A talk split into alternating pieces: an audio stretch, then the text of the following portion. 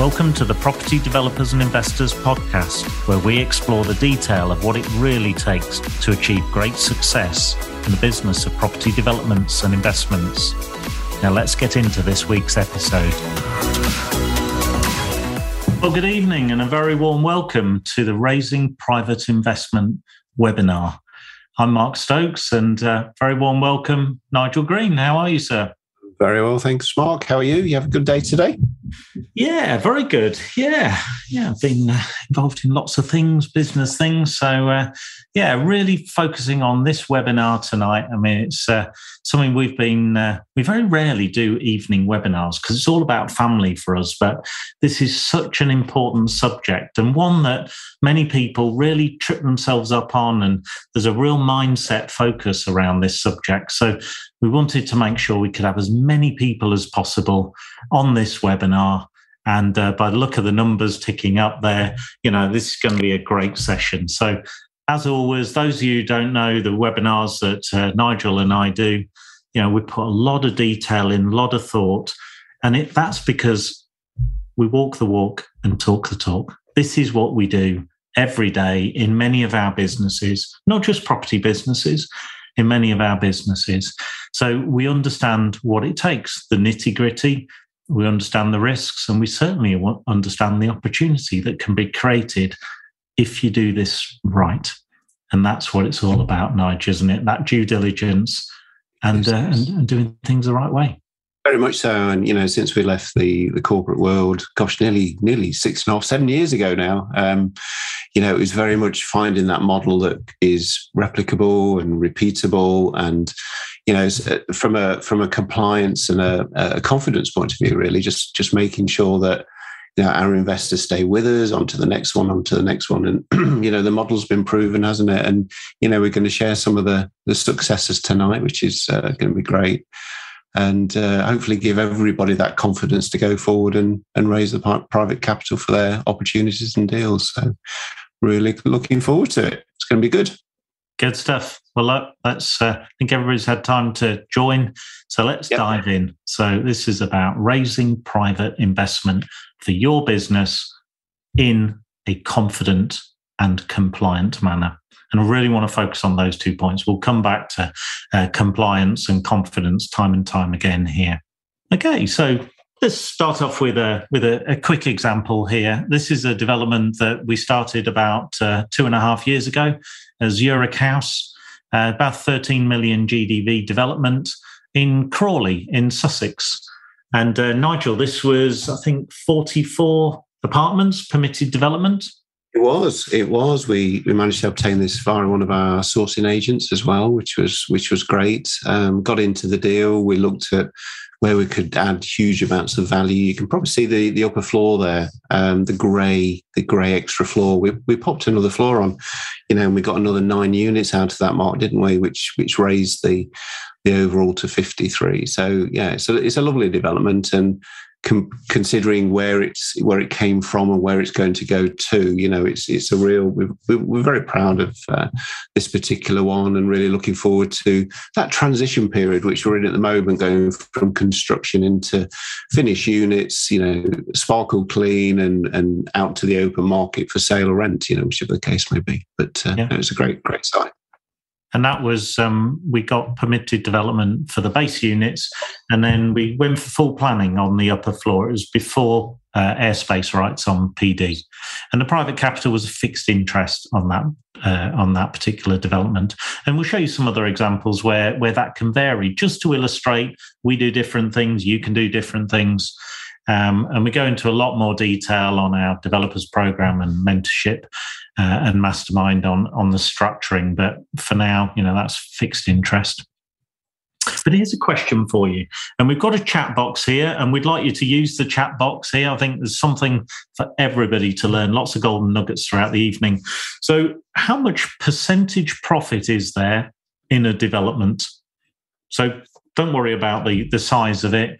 Just write in the chat box what percentage profit is there in a development let's see what some of those um, some of those figures. So we've got 25%, 20, 25, 25, 30, 20, minimum 20, 21, 25, 23, 25 to 30, uh, 22, 25, 100%, 25, 40, 30, gross or net. That's an interesting point. 25, endless if done right, uh, 25, 25. So I think we could probably say the mean there is somewhere between 20 and, and 25. Um, and there's a range. So really appreciate that. Thank you. That's um, that, that's great feedback. So when you're raising private capital, we believe there's a, a real philosophy here. It's a philosophy that we've had for um, over 25 years in in business. Nigel and I have been in business for about 30 years. So for, for many years, and that's the creation of shared value.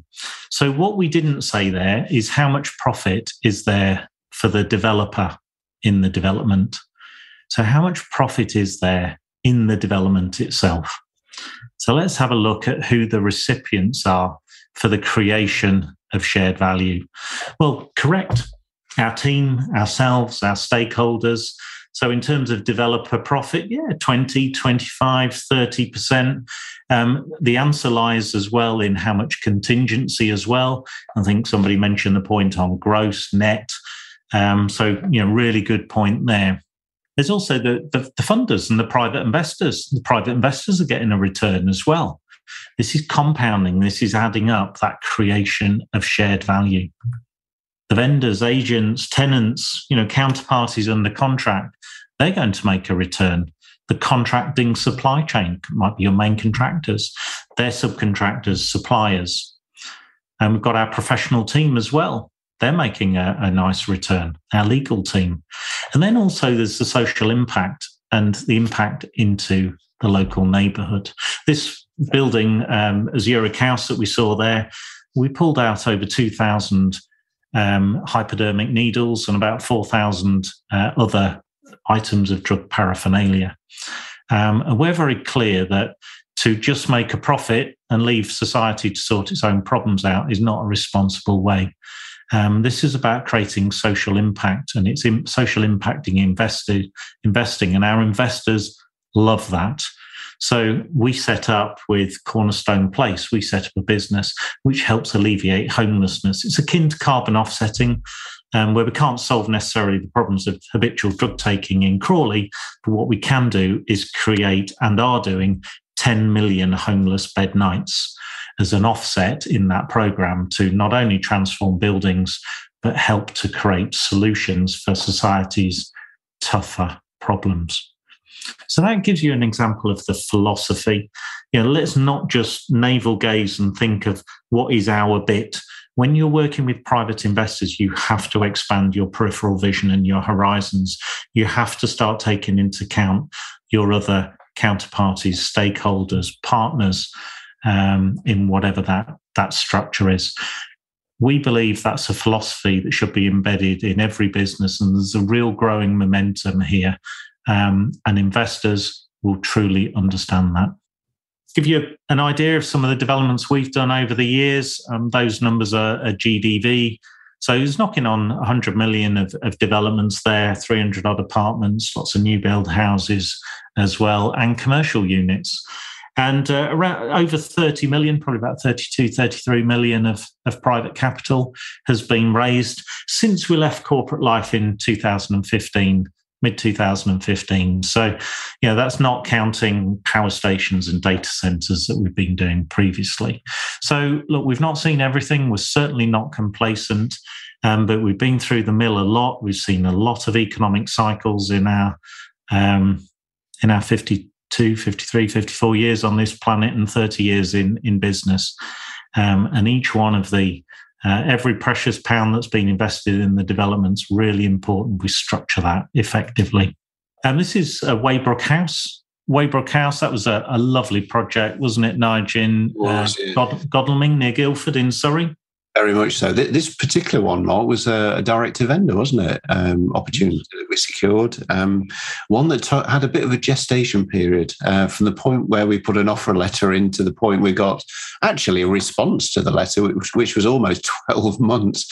Um, I think I think the, the the letter had gone through the letterbox and been eaten by the local dog, I think. But anyway, it, it, we got a call about 12 months later um, and it was from actually the uh, the chairman of the company that um, I mean he personally owned this building, didn't he? But he, he leased it back to his company, and he was he was hugely apologetic, saying, "I'm I'm really sorry, but we've we literally we've had a board meeting, and um, you know the sale of the uh, the property came up and I'd given it to one of my directors to kind of make contact. And I think he'd forgot or got overwhelmed by the, the amount of workload he had at that point. and he said, Look, I'll deal with you. Can we do a deal on this building? And that's really how it went, wasn't it, Mark? And um, you know, time had passed. Um, you know, we'd moved on to other things, and and the, the price that we offered actually to the price we bought it at was quite a quite a big difference into the hundreds of thousands of pounds in the in the downward position. So it was great. Um, we managed to secure under permitted development uh, rights at the time, um, 22 units, so 11, 11 flats on each each floor. We had uh, thoughts about going up for another floor on this particular one, but um, we just felt on this particular one, Mark, we wanted to get in, get it done, and get out, didn't we? You know, a, a very quick turnaround because we know that if we go in for planning, we, are starting to inject planning risk, time, all those sort of the uncertainties of the, the planning process. So, so we decided to just get this done. But we'd actually agreed a, an overage agreement with the, the vendor as well, just in case we we went up, um, and that would have worked for all parties. So, but a great a great deal. And you can just see the uh, the water's edge there at the bottom, and that is, you know, although it is a CGI, that is reality as well. There was actually a, a canal there, um, which was it was a controlled canal as well. Um, so there, there was no, um, you know, water movement in terms of. Um, you know, if getting deep or shallow or whatever, it just maintained that all the way around. So, from a flood risk point of view, it was it was out of the flood zone uh, that was going to cause us any problems. So we got got PD, got it done, and and got out. So that was a that was a great opportunity. Yeah, great great return for our uh, private investors as well. Um, that was a profit share. That was um, a number of number of years ago. I think all the units were sold. In fact, we retained twenty percent of those units uh, mm. ourselves, and they've seen significant capital appreciation over the last couple of years as well. Which is uh, again um, just a, a quick uh, reminder and, and, welcome, actually, to, to, those people who maybe haven't met Nigel and myself. We'd love to get to know you and meet you. Um, we run an event um, which we've just started again post COVID, but for the last four or five years, you must have heard of it um, Brooklands Property Grand Prix, Mercedes Benz World um, which is a real high performance venue. We've both got a passion for Formula One.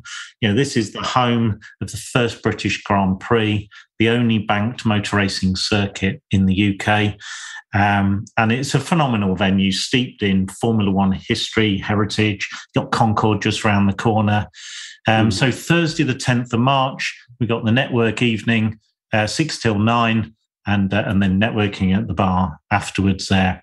Um, so there's a, a, QR code. Come along, see us. There's a free drink at the bar for you as well, uh, courtesy of uh, of Nigel and myself. And we've got a this is the first time we've announced it actually a really special speaker, um, good friend of ours, uh, Mr. Brian Wood, MC, Military Cross. He's a Sunday Times best-selling author of Double Crossed. Um, that was the story of his military time in Afghanistan um, and they made a film of him called Danny Boy. Hmm. Um, he was a, a former colour sergeant um, in the Princess of Wales Royal Regiment. Um, and he went through an awful lot in Afghanistan, but his fight only truly started when he came back. And I'll leave the power of that story um, to Brian to, to walk us through. So um, book your ticket, Brooklands is about inspiration. It's about passion. It's about challenging traditions, stepping out of your comfort zone, addressing challenges, being resilient. Be there. That is going to be a special. There's going to be 200 people there that night. So book your tickets because we will sell out on that event. So really looking forward to that one. Nigel, it's going to be truly inspirational. It will. It will absolutely. Can't wait. Give you an idea of some of the numbers that we get at Brooklands. Uh, that was from November. We had 312 people there. Um, in uh, January, huge numbers again. Um, so uh, just just brilliant having inspirational people there, great speakers, there's a chance to network and there's a real resurgence of that that want and need. And we're, we're having our annual ski retreat. We're going day after tomorrow. Another example of people connecting um, and that's where relationships are forged at events like this um, so uh, yeah really really looking forward to that so just snap the qr code or go to our website Academy uk. find out a little bit more about what we do. And we'll see you there. We'll share a drink with you. Okay, so let's uh, have a poll. Um, a lot of mindset around finding private capital. Um, I spend a lot of my personal time dealing um, with questions from mentees and helping them through. I've had three calls today on, on this uh, subject. Um, so, this poll is what are your concerns on raising private investment? So if I just start this, it is multiple choice. So just have, we'll open that for sort of 30 seconds. And um, what are those subjects? So, you know, what are your concerns? Lack of confidence. I don't, and this is anonymous, multiple choice. So just go for it. I don't know anyone with any money. I feel uncomfortable asking for money. Where do I even start? raised some investment before, but I don't know how to scale. I've got confer- concerns about compliance. And I've got that fear of being judged or rejected. And I think if we're all honest, at some stage or other, we have all felt most of those during our during our time. It's natural. It's natural.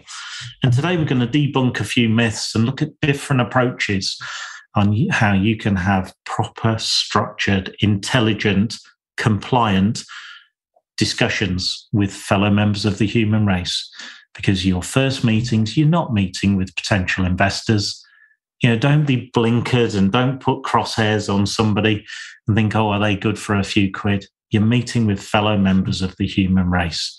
So, the last few seconds, please, if you just uh, finish off your uh, your vote or votes there. This is going to be interesting. Yeah. Right. Let's end poll and let's share some results. Ah. Okay. So what have we got there? We've got so lack of confidence, 27%. I don't know anyone with any money, 21%. Feel uncomfortable asking for money, 29. That's quite high. And don't even know where to start, 32%. And really appreciate your honesty here. Um, raise some investment but don't know how to scale. 38% concerns about compliance 33% and quite rightly so. They you know we should all have concerns on compliance and really watch that that carefully. It's an ever changing so we can never be complacent. This is about evolution. Um, and fear of being judged 17% quite quite low on fear of being judged but uh, really useful there so we're going to come back to quite a number of these points um, throughout the course. So um, thank you very much for sharing. If you've if you've read any of our books, you'll have seen this quote before. I quote it time and time again. Uh, Does it make your car go faster? By the fantastic, sadly passed away uh, now Sir Frank Williams. And there was a guy who drove that no pun intended, drove that, you know, Williams Motorsport organization um, to the pinnacles of, of Formula One stardom. Um, and he, you know, whenever somebody approached him with a requisition order, a purchase order, an invoice, he'd look them square in the eye. Does this expenditure make my car go faster? And there was a guy, singular vision. He knew his car had to be sustainable and go around the track not just once, but multiple times faster than any other car. Um, and he knew that it would be that aerodynamics package or the fuel or the engine or the clutch or the gearbox or whatever it was had to be focused there, not on the niceties and, and frills. Um, and so it is with entrepreneurship and running businesses, Nigel. You, you've got to focus on the things that make your car go faster. Absolutely, and you can just see how that that quote was very prominent, well, all the way through his life and his business, but probably at the outset, Mark, you know, when he was starting his business and funding and trying to find investors to support and, you know, sell those investors the dream in terms of what he was trying to achieve and the vision, these sort of things. And you can see there's the responsibility to make sure there's not a wasted penny in that business because he's got, you know, there's a full focus on delivering the output, but he's got the, the investors to support and, you know, be respectful to as well. And, and, and I think that's just great. It's just wonderful. And, uh, you know, that just stops wastage, stops leakage um, of efficiency that could be directed somewhere else to actually make the difference. Um, I, I, think it's a wonderful quote, Mark, and uh, I'm yeah. glad we're putting that out. And and there's a guy as well who overcame an immense amount of adversity in his life, but stayed true to his values, his passion, never became, you know, um, uh, misjudged, misguided. Um, you know, didn't feel as though the world owed him anything. Um, quite incredible. So this is what the cockpit looks uh, on the roadmap moving forward in Formula One. Um, but what we want to understand is what is our economic equation? Yours might be earn, protect, invest. It might be as simple as that. Ours is in principle. There's a lot more layers of detail to that, but earn, protect, invest, earn, protect, invest. But everybody needs their economic equation. What are you trying to achieve? Start with the end in mind. You make your money on the way in these deals. You might crystallize the capital or cash flow on the way out, but you make your money by how you identify and manage risk on the way in. So we ask you this question Do you know what your economic equation is? This is so important. When you're starting up a business or starting a development, and this might seem uh, a strange thing to say, but investors don't come first because investors don't exist at this stage. You haven't got there yet. You haven't got anything. You haven't got investors on board. So when you're starting your strategy and your business plan, it starts with you. You're the one putting the effort in. You know, you're a director, you're a shareholder in a business. That business has a responsibility to its shareholders. So, what is your strategy? What is your economic equation? Why have you set up a business? How do you want your income, your remuneration? Is it through salary? Is it through dividends? Is it through pension contributions? Is it through expenses? How are you going to recompense yourself? That will directly uh, lay the path for how you might structure your business and therefore the opportunity to share with potential investors. If a very crude analogy, if you were looking to buy, develop, and retain the units, you might not be doing a profit share if you wanted to hold them in on your own. You might be looking at um, a fixed interest rate. So you start with the end in mind and create that right model. The tail doesn't wag the dog here. You need to understand what is right for you. So all, write that on your notebook, and I hope you've got your notebook there. What is your economic equation? We come back to that time and time again, and it will evolve. You know, you might you might do profit shares to start off with, and you might move to fixed interest rates. Your security might evolve over time. Um, and you're not trying to please every potential investor, but you are trying to delight every investor. Once an investor comes on board, you will walk a thousand miles over broken glass to serve that investor, to communicate, to share that experience, and create a great return. There is a huge amount of responsibility and duty of care that comes with engaging um, with a private investor. And um, you, the private investor will be looking at you. And Nigel and I are private investors. We invest in businesses, and we look to see does that business owner, does that developer, do they understand their own economic equation? Because quite frankly, if they go skint halfway through, our investment could be in jeopardy. So you've got to know what your economic equation is. You've got to understand that you've got a healthy return. And that will enable investors to decide whether they are interested in that particular investment. So we're starting at quite an interesting party. It's not some not a stage that you would typically think, but it's really important. And we're SSAS trustees, we're investors, we invest with our SSAS, we invest in businesses, we invest our own money in businesses. And we get this. You know, we we wear a number of hats here. So we can walk a mile in other people's shoes. There's we do like a good quote, Nige, don't we? Walk a mile in another person's shoes. Yes, we do.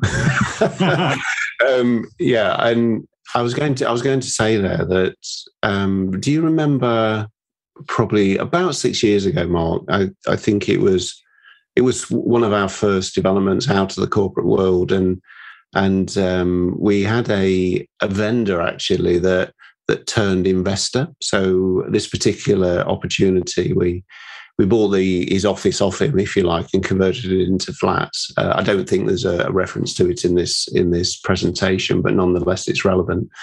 And uh, we went to see him afterwards, didn't we, Mark? And he was really interested in our model, and it was almost it.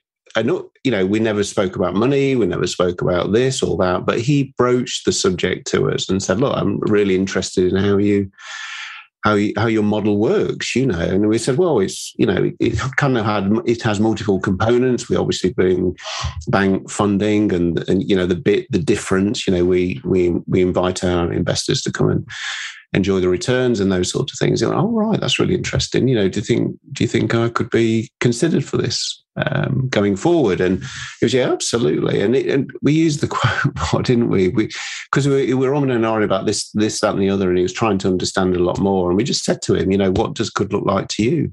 And and it, it kind of he kind of sat back in his seat, didn't he? Do you remember? And he, he went, hmm. well, actually, and he and he then just spent five minutes talking to us about what good looked like to him in terms of investment. And he set out the criteria, he set out the security measures, he set out the type of deals he liked, to invest in. He was a property chappie anyway, as well as a business individual.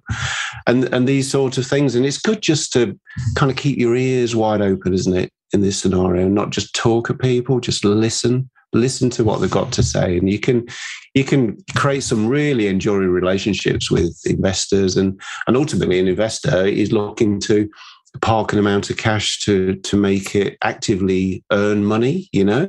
Yeah. and of course when the capital goes back and the interest is paid off it's like oh i've got to start again. I've got to find another investment. So if we, we find that investors tend to reinvest as well which is which is great.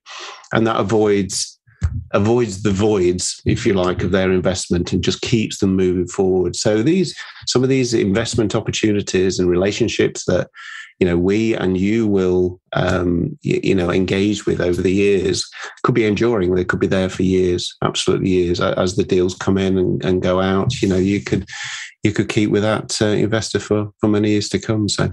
Definitely. That pause for thought throughout. And if memory serves me, um, that particular conversation, the gentleman did not trust the banks and he'd, he'd got millions in property but had zero leverage. And his summary basically was if I was to invest with you guys, I'd, I'd be the bank. I'd give you all the money that you needed. Absolutely. They're nice conversations to have over a breakfast. They are they are absolutely great, and and that that was what he came back to us on, wasn't he? And he was he was talking about his his frustrations, his anxieties around, you know, this fella had millions in the bank, in the bank, you know, earning sub one percent at the time, and he said it's just like it's just like getting a pile of cash every year and just setting light to it. and what he was referring to was the money was in the bank versus being investment, you know, being actively invested out there, and the difference he was losing. And he, yeah, how it's interesting how people put them in, into their words, into their terms, and it really does resonate. Yeah, hugely. And uh, this one that will resonate with quite a number of people. Is uh, a lovely uh, development project in West London at Iron Bridge House, about 19 million GDV. Um, bit of fixed interest and equity here. So this is a, a new build. We retained part of the facade, uh, new build, and a part conversion. But the conversion, we literally stripped out all the floors and we we restructured the flooring. So we turned five stories into six stories uh, with a, a mansard on the roof. Um, so that's 57 apartments, uh, desperately needed apartments in West London. And again, private capital was a key part to enable a development like that to come to fruition to help and be a pivotal um, asset class right in the heart of West London, addressing some of those core societal issues. Thanks for listening to this episode. And if you would like more inspiration, why not join our Facebook group, Property Developers and Investors, or visit our website, www.equiacademy.co.uk.